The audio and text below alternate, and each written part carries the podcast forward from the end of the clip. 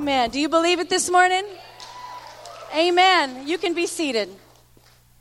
You know, I, I, like Richie says a lot of times, he's the chief reminding officer. I want to tell you, I'm the chief reminding officer for you today. I want to remind you that God is good and that He wants you to walk in victory in your life every single day. And if we will let Him, I believe that the Lord's going to uh, bring a new level of healing and restoration and wholeness into your life if you will let Him do that today. Now, there are some of you who walked in here today and, man, your life is going really good. Your bank account is full and running over, and you've just got money running out your ears. There's people in here who've come and your dog never pees on the carpet and never poops anywhere that he's not supposed to. And there's people in here who your car always starts and your kids are always perfectly obedient. And then there's another group of people. These are the real life people. and you know what? Your life isn't necessarily perfect, but it's certainly blessed, right? Well, I have a message for us today, and I want to talk to some people who might be in the middle of a circumstance or an issue or a trial, and you're, what you're going through, you never, you never saw it coming. And what you're walking through right now, you don't even know how it's all going to pan out in the end. And because of your circumstance, you could be dealing with you could be dealing with some fear or some anxiety. You might even be questioning whether God even really cares about you. But if that's where you are, I'm glad that you're here today because I've got a really encouraging word for you. And we're going to talk about a guy in the Bible who had a lot of those experiences in his life. And I want to tell you that there was a, there's a good ending. I want to encourage you today that even when it rains in your life, the Lord reigns. If you don't remember anything else that I say today, can I just tell you that if you are in a situation in a trial in your life, can you can I just tell you that even when it rains, that the Lord reigns. Even when it rains, God reigns in your life. Amen. So I believe there are some of us who've come in here where we've built walls in our lives and we put some of these walls up ourselves and they're like fear, worry, anxiety, offense, anger, hurt, insecurity, self hate, just to list a few. And I want to declare to you today the walls are coming down. You get to choose today whether those walls fall or stay up. But you can choose today because we don't fight from a position, we, we fight from a position of victory because Christ has already won the war. But there are some battles that are in our coming, coming to our life and we have to fight those battles. And we have to let, actually, actually, God really fights our battles for us, but we have to stand in that position of victory. Okay? So I believe there are two different ways that we respond in difficult situations. The first way is that we throw our hands up, we give up, and we become what I like to call have the victim mentality. Now, I've seen a lot of this happen in people's lives throughout the years. And in fact, I've had it in my life a time or two and had to kind of fight my way out of that victim mentality. Anybody agree? Have, Had that in your life? It's so easy. And I've seen people who have had things in their life come at them and they have five or 10 or 15 years ago it happened and they still live like that is happening today that situation, that issue that's in their life, they're acting like that still happened. And it's kept them from living life to the full. It's kept them living in the past. So their past is not their past, their, their past is their today. God doesn't want you to live the victim mentality. But that's where a lot of people wind up staying because of unforgiveness and things like that that we don't let go in our life. And the, the second way is that we choose to let God use what the enemy means for harm in our life, and we let Him turn it around for our good and for His glory. We stand firm in who God is in our lives, and we let God fight our battles for us. Do you realize that when we go through difficult situations in our life, that those are the moments that we tend to have the most opportunity for growth. When things are soaring and everything is good, that just doesn't seem to be the time that we dig into God like the times that when we are facing the biggest challenges that we've ever faced.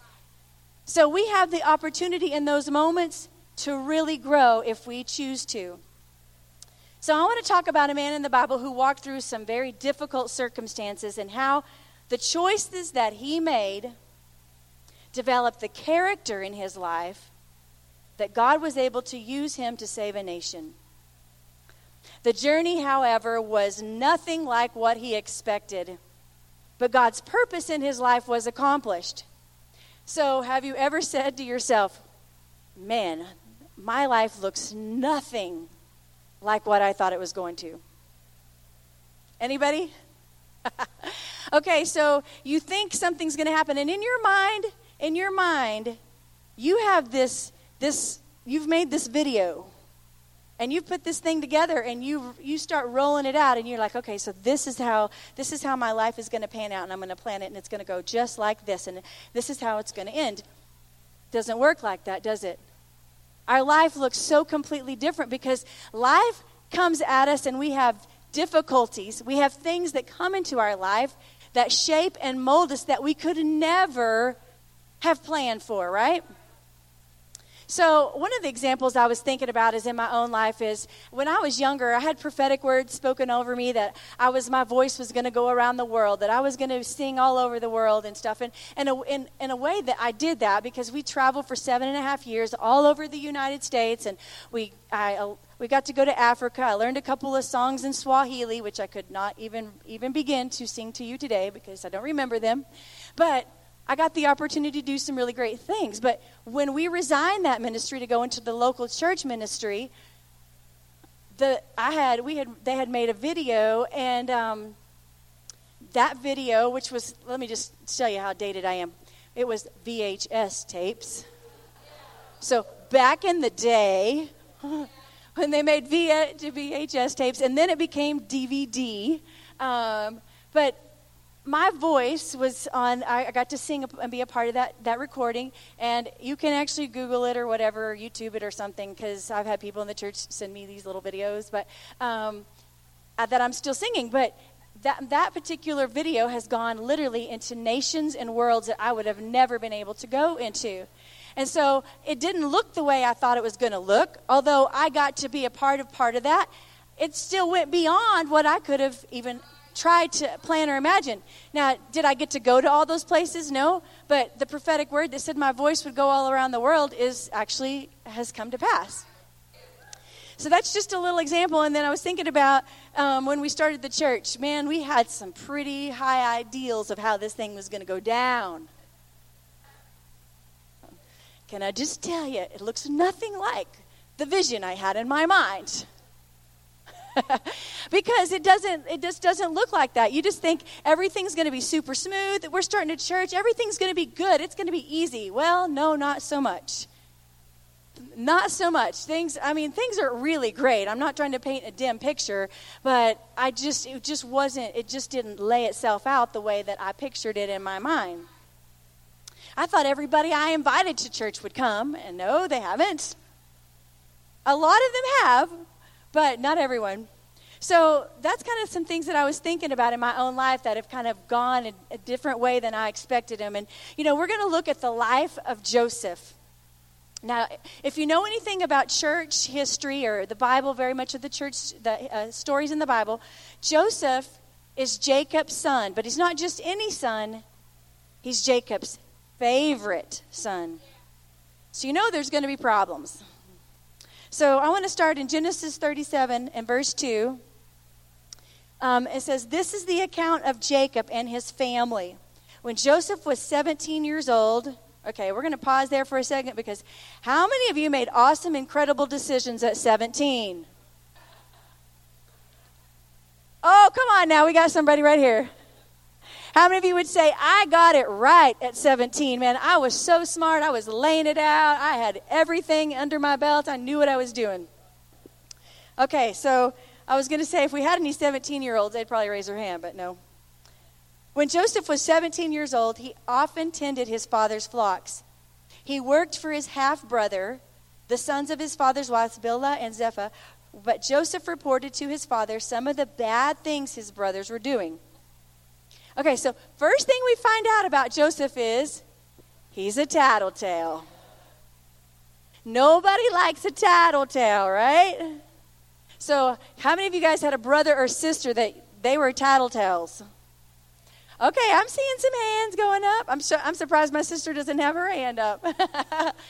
okay, so I was thinking about this. When I was younger, mom would go and she would have to go do some things for my dad, run some errands, and do some stuff for my dad, and she would leave me in charge because I was the oldest.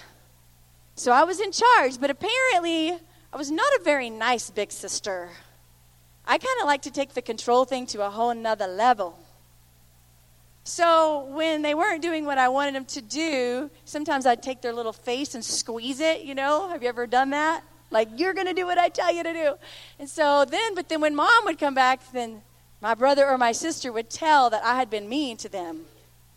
So I'm sure that, I'm really sure that I told on them, but nobody really loves a tattletale, right? But um, Jacob, let's go to verse 3. It says, Jacob loved Joseph more than any of his other children because Joseph had been born to him in his old age. So one day Jacob had a special gift made for Joseph a beautiful robe. But his brothers hated Joseph because their father loved him more than the rest of them. They couldn't say a kind word to him. One night, Joseph had a dream. Okay, let me just pause and say this that I believe that God speaks through dreams. I don't believe every dream is from God, but I absolutely believe that God does speak through dreams in our lives. I've had some pretty amazing dreams, some pretty crazy dreams, scary dreams sometimes, but then I've also had dreams that I knew when I woke up, like, I need to write this down. I think God is trying to tell me something through this, and I have journaled those things before. Well, we're going to see that God is putting a dream in Joseph's heart. And there's some people in this room that God has put a dream in your heart. He's put a vision in your heart. God's given you an assignment and He wants you to accomplish it. But you're going to endure some resistance just like Joseph is about to. So in verse 5 it says one night Joseph had a dream and when his when he told his brothers about it they hated him all the more. Well that's just awesome isn't it? They already hate him, but now they hate him all the more because of the dream. Some people will hate you just because of the dream that God has spoken to you. And one of the most unrealistic things that we can expect is that everyone is going to understand what God has spoken into our lives. You have to realize, I mean, I was thinking about this. if Pastor Richie had not followed the dream that was in his heart, we wouldn't be standing here today. This is part of a dream, a God given dream that was given to, to Pastor Richie and to myself, but to him first, and then I was got in agreement with that dream, and, and God then started putting things in place, and we're now here because of a dream. So, verse 6 says this Listen to this dream, he said. We were out in the field tying up bundles of grain. Suddenly, my bundle stood up, and your bundles all gathered around and bowed low before mine. Now, that is an awesome dream if you're Joseph. Right? He's like, this is going to be really awesome because my bundle is standing up and yours are going to be bowing down. So verse 8 says, His brothers responded, Do you think so? Do you think you're going to you will be our king? Do you? Do you actually think you will reign over us? And they hated him more. They hated him all the more because of his dreams and the way he talked about them. Wow. Have you ever been around somebody who, like, God's given them something and seriously they will not shut up? I mean, they're like, seriously, like, you, you're really, you're wearing me smooth out. So if you don't mind, just keep that to yourself. But Joseph didn't have, he didn't have that in him at this point because you have to remember, God had put this dream in him, and he's the one who, God had put the dream in his heart. He's not making this up, right? He articulated it the wrong way, but we have to give him grace because he's 17. God is giving him these amazing dreams, but he's not smart enough to keep those dreams to himself. So he tells his brothers, who already don't like him, about these dreams, and it begins to create an offense. His brothers begin to get offended with the dream that God has put in his heart. Verse 9 says, Soon Joseph had another dream, and again he told his brothers about it. Listen, I have had another dream, he said. The sun, the moon, and the 11 stars are going to bow down before me. So at this point, it's not going too good for Joseph. In fact, things are about to completely fall apart for him. Because the story continues, and Jacob sends his older son to pasture their sheep. And after they've been gone a while, we don't know how long, probably a few weeks, he sends Joseph out to check on him. And we have to remember, Jacob's sending him out there because he knows that Joseph is going to report the truth back, right? So if he's doing something they're not, he's not supposed to be doing, they're not supposed to be doing, he's going to let his dad know about it. So he's his dad's favorite, um, but his brothers can't stand him, and he has no idea his world is about to be turned upside down. Genesis 37, verse 18 says When Joseph's brothers saw him coming, they recognized him in the distance. As he approached, they made plans to kill him. So, Houston, we have a problem. Because God had put a dream in Joseph's heart, but he had some people around him that not only didn't understand that dream, but they became hostile to the dream. So they're like, let's kill him. Verse 19 says, Here comes that dreamer, they said. Come on, let's kill him and throw him into one of these cisterns, and we can tell our father a wild animal has eaten him. Then we'll see what becomes of his dreams. It's amazing what an offense will do when you let it fester in your heart, right? Now, they were angry with Joseph and they were mad at Joseph, not necessarily because he told on them or not necessarily because he had a special coat or that he was the favorite one, but they were offended at the dream that God had placed in his heart. And their plan was to do what with Joseph? They're going to kill him. But you know what? They wound up not killing him. And do you know why? Because when it rains, the Lord reigns. When it rains, the Lord reigns. And even when things seem out of control, we have a God who is completely in control. Amen? Amen. So they throw him into the cistern and they're all getting ready to kill him. But then the Bible goes on to say this in Genesis 37 25. As they sat down to eat their meal, they looked up and saw a caravan of Ishmaelites coming from Gilead. Their camels were loaded with spices, balm, and myrrh, and they were on their way to take them down to Egypt. So I was thinking about this verse. So they sat down to eat their meal. And I'm thinking, Joseph's like sitting in this dry well, and they're sitting down to have dinner. That's so, like, there's just so casual about the whole affair, you know? But they decided not to kill him. They said, let's sell him. Have you ever wanted to sell your brother or your sister? I have not. I have not. But just want to make that clear. Um, but they said, let's make some money out of this thing. So let's reflect. Joseph was a tattletale. He has a nice coat. He's boastful about the dream. He's his dad's favorite son. And if you're looking from the outside perspective, you're like, he's got it coming. Right? He's 17. He's probably super boastful about the dream. He's probably not shutting up about the dream. He's probably taunting them with it a little bit. And they're probably like, We have had all we can take. I was thinking about this. Have you ever been in a restaurant and there's like a little kid, he's, you know, a little kid, and he's like literally throwing a temper tantrum? Like arms and legs are flailing, screaming is going on. The kids are like seriously, and the mom is trying to get get the child back, like calm back down, but the child is having none of it. I've actually witnessed this before. And you're just like, oh my gosh, that poor mom, you know? And he's like, by the time it's over, like the kids like slapped her in the face, and I'm like, oh my gosh, I need to go help this lady, you know? And you just, you're refraining yourself like from going to help that lady. And the dad is sitting there and he's kind of taking it all in and he lets it go on for a minute and then he wipes his face and he pulls back from the chair and he's like, he takes the child in his hands and he heads to the bathroom and we all say, He had it coming. right? We were all like, mm, he had it coming to him, right? Well, if we're not careful in the Christian world, we can see someone going through a difficult situation and we can say, you know what? He had it coming. Or she had that coming. Not understanding the whole story. And can I say that it is the epitome of arrogance to speak into a situation where we do not know the whole story? Because while while we might be tempted to judge what Joseph was going through, God had Joseph on a journey to take him from the prison to the palace. And he wanted to do something spectacular in his life. So God had a plan that neither his brothers nor Joseph himself knows anything about or how it's going to unfold. But it's not going to look anything like what he thought it was going to look like. He could have never dreamed this up, right?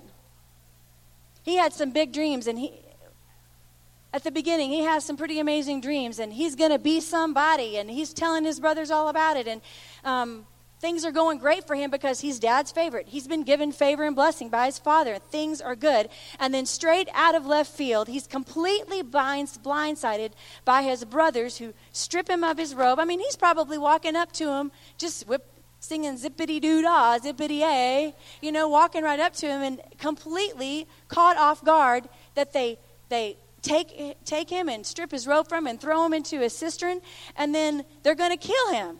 I'm sure he's really going, okay, wow. He's probably thinking like, okay, God, where are you? What's happening to me right now? There has to have been a mistake. You've got the wrong brother. Have you ever had a circumstance or an issue completely blindside you and you feel like the breath has been knocked out of you and you question God? And I feel like Joseph probably felt that way. His life is instantly turned upside down. But God. But God was working God was orchestrating, God was putting a plan together that was a plan for saving a nation that Joseph had dreamed about, but he had no clue what it really meant or what its true pur- purpose was, but God knew. God knew the process. He knew the journey that He would take Joseph on that was going to develop the character in his life that he would need to literally save Egypt, Israel, and the entire region of that part of the world from starvation at the time. But he didn't just go from favorite son to second in command overnight. It was a long process, and it included, it included betrayal, slavery, false accusation, prison, and then the palace. So I want to ask you a question today. Could it be that God has purpose for your pain?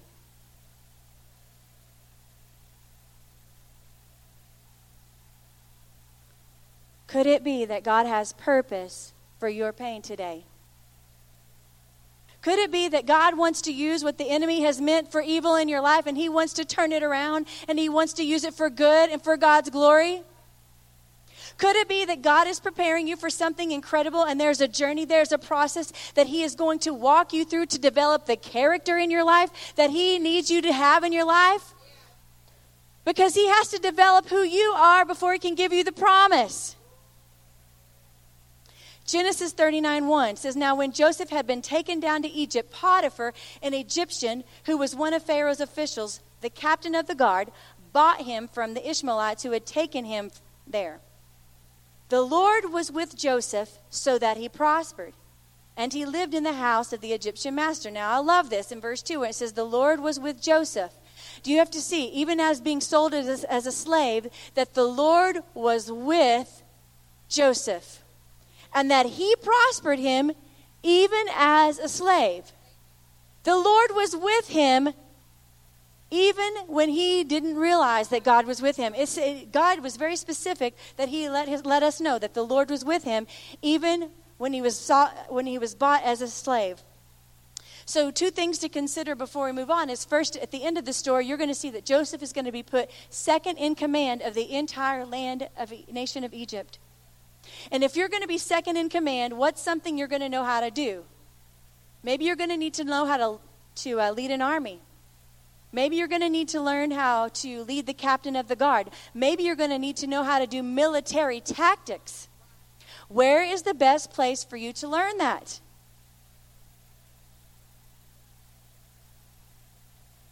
What about in the house of Potiphar, the captain of the guard? How to lead the army, how to, to do military tactics. I think it would be in the house of, of Potiphar the captain of the guard. Maybe God is not punishing Joseph here. Maybe God is preparing Joseph for something that's greater than he could ever have imagined. And maybe in your situation today, God is not punishing you for what's happened in your life. He's preparing you for something that's more immeasurably more than you could ever imagine or think. And secondly, in this situation, God never turned his back on Joseph and Joseph never turned his back on God. And how do we know this? Because Potiphar had a wife. We're going to call her Hotiphar. Genesis 39, verse 7 says this Now Joseph was a very handsome and well built young man. And Potiphar's wife soon began to look at him lustfully. Come sleep with me, she demanded. But Joseph refused. Look, he told her, my master trusts me with everything in his entire household. No one has more authority than I do. He has held nothing from me except you, because you are his wife. How could I do such a wicked thing? It would be a great sin against God. So, even in this strenuous situation, even when God has placed a dream in his heart and circumstances don't go his way, he did not turn his back on God. He honored God. I'm saying this today to hopefully encourage somebody because maybe you've been tempted to give up, and maybe you've been tempted to give in, and maybe you've been tempted to throw in the towel. But I want to encourage you today. I want you to know that don't ever give up on a God who's never given up on you. Because greater things are on the way. She keeps, she keeps pursuing him, and she grabs his coat, and he does the wisest thing that he could do. He runs as fast as he can out of the house. I mean, he runs. He runs as fast as he can. And in fact, she grabs his coat and she lies about what really happened. And she tells her husband that Joseph has tried to rape her. And Potiphar gets very angry and he throws Joseph into jail, into prison. You see, Joseph did the right thing and bad things happened.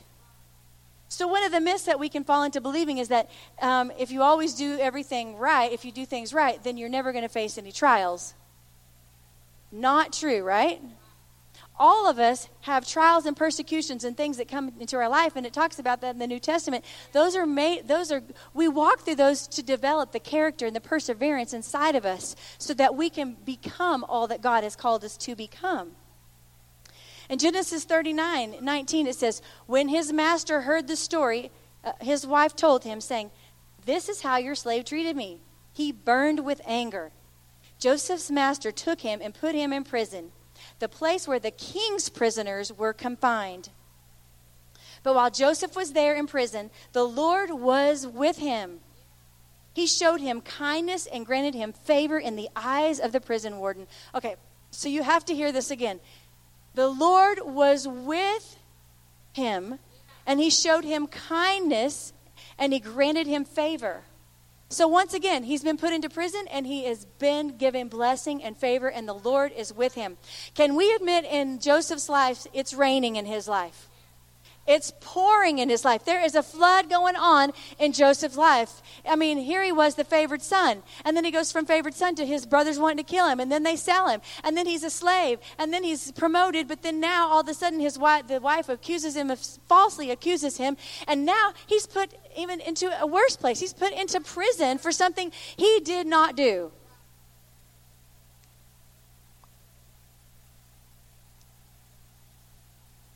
Consider these two things that God never turned his back on Joseph, and Joseph never turned his back on God. And secondly, that Joseph was one day going to be put second in command over all of Egypt.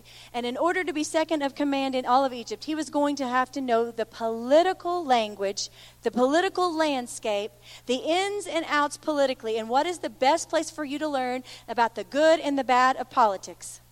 Would it not be in the king's prison where political conversations are happening every single day? Once again, we see that God is not punishing Joseph, but that he was preparing him to go to the next level. So maybe you're here today and all hell is breaking loose in your life. It is not the punishment of God, it is the preparation of God because even when it rains, the Lord reigns. Amen? Amen. So later on, there's a couple of guys who get thrown into jail, and this whole story, you should go and read it all in Genesis because the whole story is just really good. But um, I'm just kind of giving you the Cliff Notes version of it. But later on, a couple of guys get thrown into jail. One was the cupbearer, and the other is the baker. And we don't know why they're thrown into jail. We just know that they are thrown into jail, and they're there, and they have a couple of bad dreams. And Joseph knows a little something about dreams. So he walks in and he sees their faces downcast. And Joseph asked the cupbearer, What's wrong? And he said, Well, I had a bad dream. And Joseph said, Well, tell me your dream. So the cupbearer tells him his dreams. And Joseph says, Good news for you, because in three days, the, the Pharaoh is going to realize that he is he's done you wrong and he is going to he is going to give you back your job and he's going to put you back in the place that where you were and so he's going to give you back your job so, but he says, when you get placed back into that job, would you please remember me and tell Pharaoh that I'm here and I'm not here under good circumstances and I'm trying to get out of this place? And he's like, absolutely, got your back. I'm going to remember you. No worries. I'm going to let him know as soon as I get out. So he made a promise that he was never going to forget. So the baker gets excited and he goes, I'm going to tell him my dream. So he tells Joseph his dreams. And man, Joseph's like, man, I'm really sorry, to, but this is bad news. Like, in three days, like, the king's going to have your head. You're going to die. So, sure enough, what Joseph said is exactly what happened. In Genesis 40, verse 23, it says, The chief cupbearer, however, did not remember Joseph, he forgot him. So, the cupbearer, after all Joseph has done, has forgotten about him. And the reason I want to bring this up is because there's some people in this room that might feel that you've been forgotten by God. But once again, in the middle of the situation, you, ne- you, you may have never seen it coming. Five, ten years ago, you never would have picked the situation in you're in right now. What do you do when you never saw it coming? Let me tell you what you do. How long do you hold on to the dream that's God spoken into your life? You hold on until Jesus takes us home and you hold on and you hold on and you hold on because God is not a man that he will lie. He is not a God that he should lie. His word will come true. You just have to believe what his word says. Philippians 1 says that he who began a good work in me, he will bring it to completion. So we hold on to the dream that God has put in our hearts. In Genesis 41, verse 1 says, When two full years had passed, Pharaoh had a dream. He was standing by the Nile. Now, he has some really crazy dreams. If you've read this, you know. He's like, sickly cows start eating some healthy cows, and then he wakes up and he goes back to bed and he has another disturbing dream. So he calls in all the magicians and all the people who know anything about dream interpretation. He calls them in, and but they can't interpret the dream. And all of a sudden, this cupbearer's like, "Oh snap! I remember, like, there's this guy, and I was in prison a couple of years ago, and there's this guy, and he, you know, me and the baker, we had this, we had these dreams, and he interpreted them, and exactly what he said came true. So they go, go get this guy. So they go, they clean, they clean Joseph up, and they bring him into Joseph's presence and, and uh, into Pharaoh's presence. And he says, Pharaoh said, I heard that you can interpret dreams. So I'm going to tell you my dream, and I want you to interpret it. And I love what Genesis uh, 41 16 says. I love this. It says, I cannot do it, Joseph replied to Pharaoh. But God will give Pharaoh the answer that he desires. I love that Joseph is still holding on to God. He's not turned his back on him. And Joseph's like, God has put this dream in my heart, and as long as I have breath in my lungs, I'm, God is going to bring it to completion. And Joseph has not turned his back on God. You know, it's really just a great reminder that when things seem over our head, they are still under his feet. And he really is in control even when things to be, seem to be the most out of control in our life. And he is greater than anything or anyone that could ever try to come against you or me. So Joseph interprets the dream, and everyone was silent. So Joseph saw the opportunity, and he spoke up in verse uh, 41 33. It says, And now Joseph, and now let Pharaoh look for a discerning and wise man, and put him in charge of the land of Egypt. Skipping down to verse 37, it says, Joseph's suggestions were all well received by Pharaoh and his officials. So Pharaoh asked his officials, Can we find anyone else like this man so obviously filled with the Spirit of God? Joseph tells Pharaoh exactly what his dream means, and then he gives, goes on to give them the solution and how to prepare for an upcoming famine. Do you think Joseph would have been able to come up with all these solutions without being in Potiphar's house or being in the prison? I don't know. I mean, I know God could totally do it, but I also think there's a process and a journey that He uses to teach us how to do it. He would not have had the wisdom, and he would, if he wouldn't have served time in the king's prison to deal with the issues the politically that he was going to deal with. So you see, sometimes when we think God has us in slavery, He's actually shaping us for something greater than we could ever imagine. You see, at the beginning of this story, he never saw what happened to him coming. He was completely caught off guard. Walking up to see his brothers, he was completely caught off guard how they stripped him and threw him in the pit and all the things that happened to him as they sold him off. He never saw that coming, but do you know he never saw this coming either? He went from a flood to favor in an instant. He went from the prison to the palace in a moment. He went from being broken down to being, being made brand new in an instant. You see, God was doing something significant in his life. And do you know that God is not punishing you? God is preparing you. Where is God in your storm? He's right beside you. Y'all saw that, didn't you? I'm all trying to get serious in the whole nine yards here, but where is God in your storm? He is right beside you. He's never left your side. He will, he's never left you. He will never leave you. He will never forsake you. If he has to, he's going to pick you up and carry you in his arms if he must. He is not going to abandon you. He never will. He can't. His word is that he will never leave you, he will never forsake you. So here's my question to you this morning How would we know He's a healer if we're not put in situations where we needed to be healed? How would we know that we need a provider, that He's a provider, if we're never in a situations we needed to be provided for? And how would we know that He's a sustainer if we're not put in situations where we need His strength to sustain us? Sometimes we're looking at this in the wrong way. Say, you came, you came to church today to hear that God is not punishing you, He's preparing you. He's preparing you for something greater than you yourself could ever imagine or think.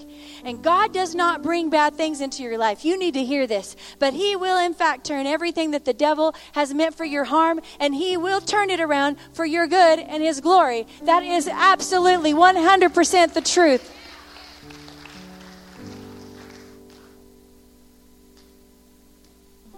If we remember, at this point, there becomes seven years later, there's a famine that comes into the land. And if we go back to the beginning of the story, Joseph had told his brothers, I have a dream.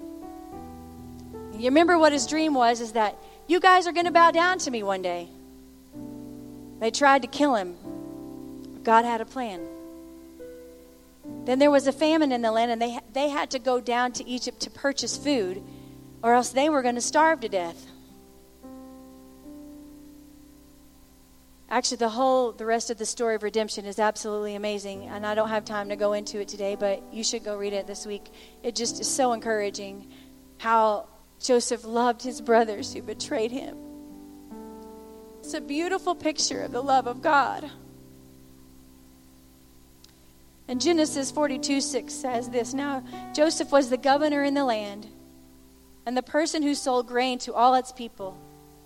So when Joseph's brothers arrived, they bowed down to their faces to the ground. Now, God got him to the place where his dream did come true. God just didn't take him on the path that he thought he was going to walk on. And God is getting you to the place where your dream is going to come true. You just are not on the path you thought you would be on.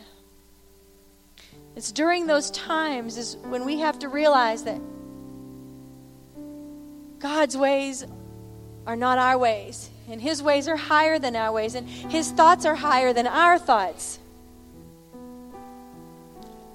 And so I want to close with praying over you. This has been a presentation of Amarillo Fellowship, a community dedicated to spreading the love and hope of Christ. For more information and other podcasts, visit amarillofellowship.com.